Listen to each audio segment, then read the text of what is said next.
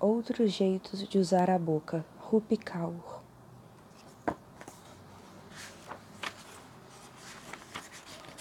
Para os braços que me envolvem. A dor.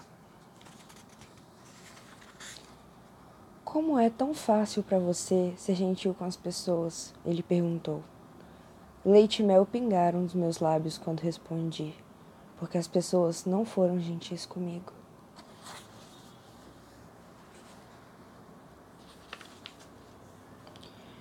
O primeiro menino que me beijou segurou meus ombros com força, como se fossem o guidão da primeira bicicleta que ele subiu. Eu tinha cinco anos. Ele tinha cheiro de fome nos lábios, algo que aprendeu com o pai, comendo a mãe às quatro da manhã. Ele foi o primeiro menino a ensinar que meu corpo foi feito para dar aos que quisessem, que eu me sentisse qualquer coisa menos que inteira.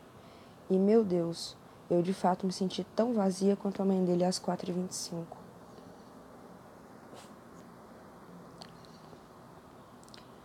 Você cresceu ouvindo que as suas pernas são um speed stop para homens que procuram um lugar para repousar. Um corpo vazio, desocupado bastante para receber hóspedes, mas nem, nenhum nunca chega disposto a ficar. É o seu sangue nas minhas veias. Me diz como eu poderia esquecer. O terapeuta coloca a boneca na sua frente.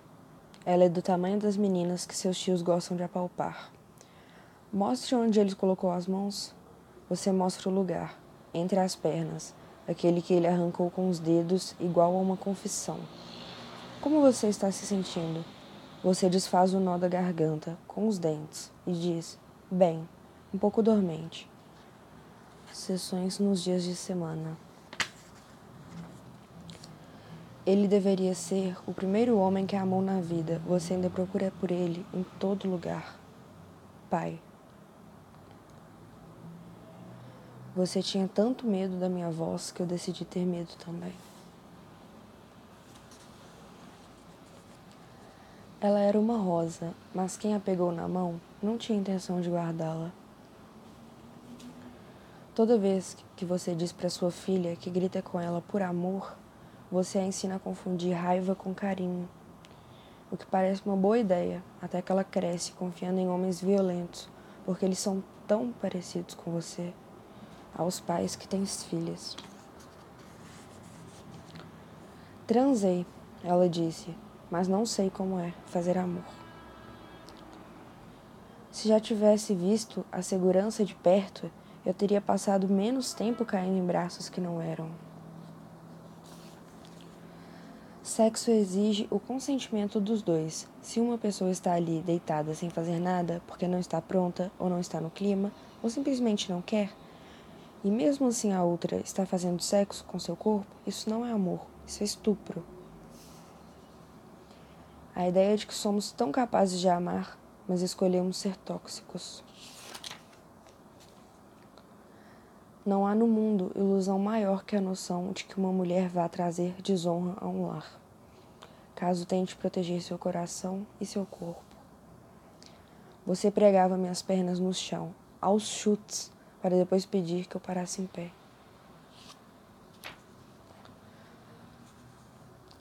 O estupro vai te rasgar ao meio mas não vai ser seu fim. Você tem dores morando em lugares em que dores não deveriam morar. Uma filha não deveria ter que implorar ao pai por um relacionamento.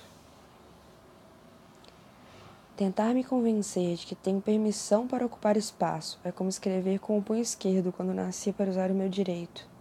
A ideia de encolher é hereditária. Você me diz para ficar quieta, porque minhas opiniões me deixam menos bonita. Mas não fui feita com incêndio na barriga para que pudessem me apagar. Não fui feita com leveza na língua para que fosse fácil de engolir. Fui feita pesada, metade lâmina, metade seda.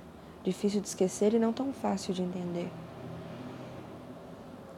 Ele a destripa com os dedos, como quem raspa as sementes de um melão cantalupo. Sua mãe tem essa mania de dar mais amor do que você pode carregar. Seu pai está ausente. Você é uma guerra, a fronteira entre dois países, o dano colateral, o paradoxo que os une, mas também os separa. Deixar a barriga da minha mãe vazia foi meu primeiro ato de desaparecimento. Aprender a escolher encolher para uma família que gosta de ver as filhas invisíveis foi o segundo. A arte de se esvaziar é simples. Acredite quando eles dizem que você não é nada. Vá repetindo como um mantra. Eu não sou nada, eu não sou nada, eu não sou nada. Tão concentrada que o único jeito de saber que você ainda existe é o seu peito ofegante. A arte de se esvaziar. Você é igualzinha à sua mãe. Acho mesmo que a ternura dela me cai bem. Vocês duas têm os mesmos olhos porque nós duas estamos exaustas. E as mãos? Temos os mesmos dedos secos. Mas essa raiva sua mãe não veste esse ódio. Tem razão, essa raiva é a única coisa que vem do meu pai.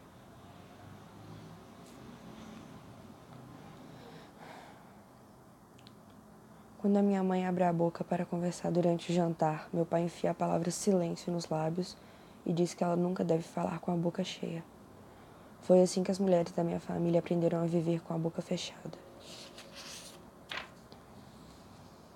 Nossos joelhos arreganhados por primos e tios e homens, nossos corpos manipulados pelas pessoas erradas, que mesmo numa cama segura sentimos medo.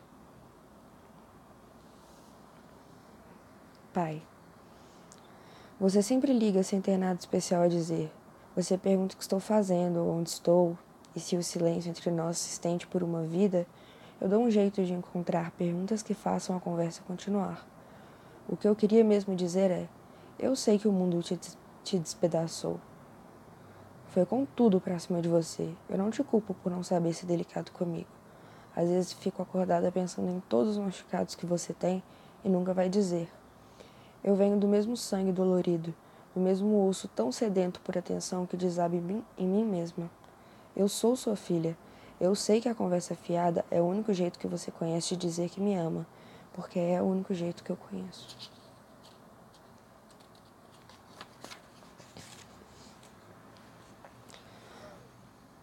Você me revira por dentro com dois dedos e eu fico chocada acima de tudo.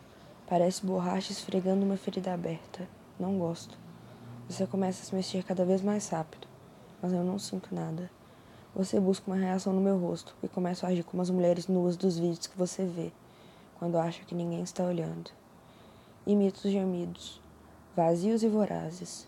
Você se pergunta se estou gostando e eu digo sim, tão rápido que sou ensaiado mas a interpretação você não percebe.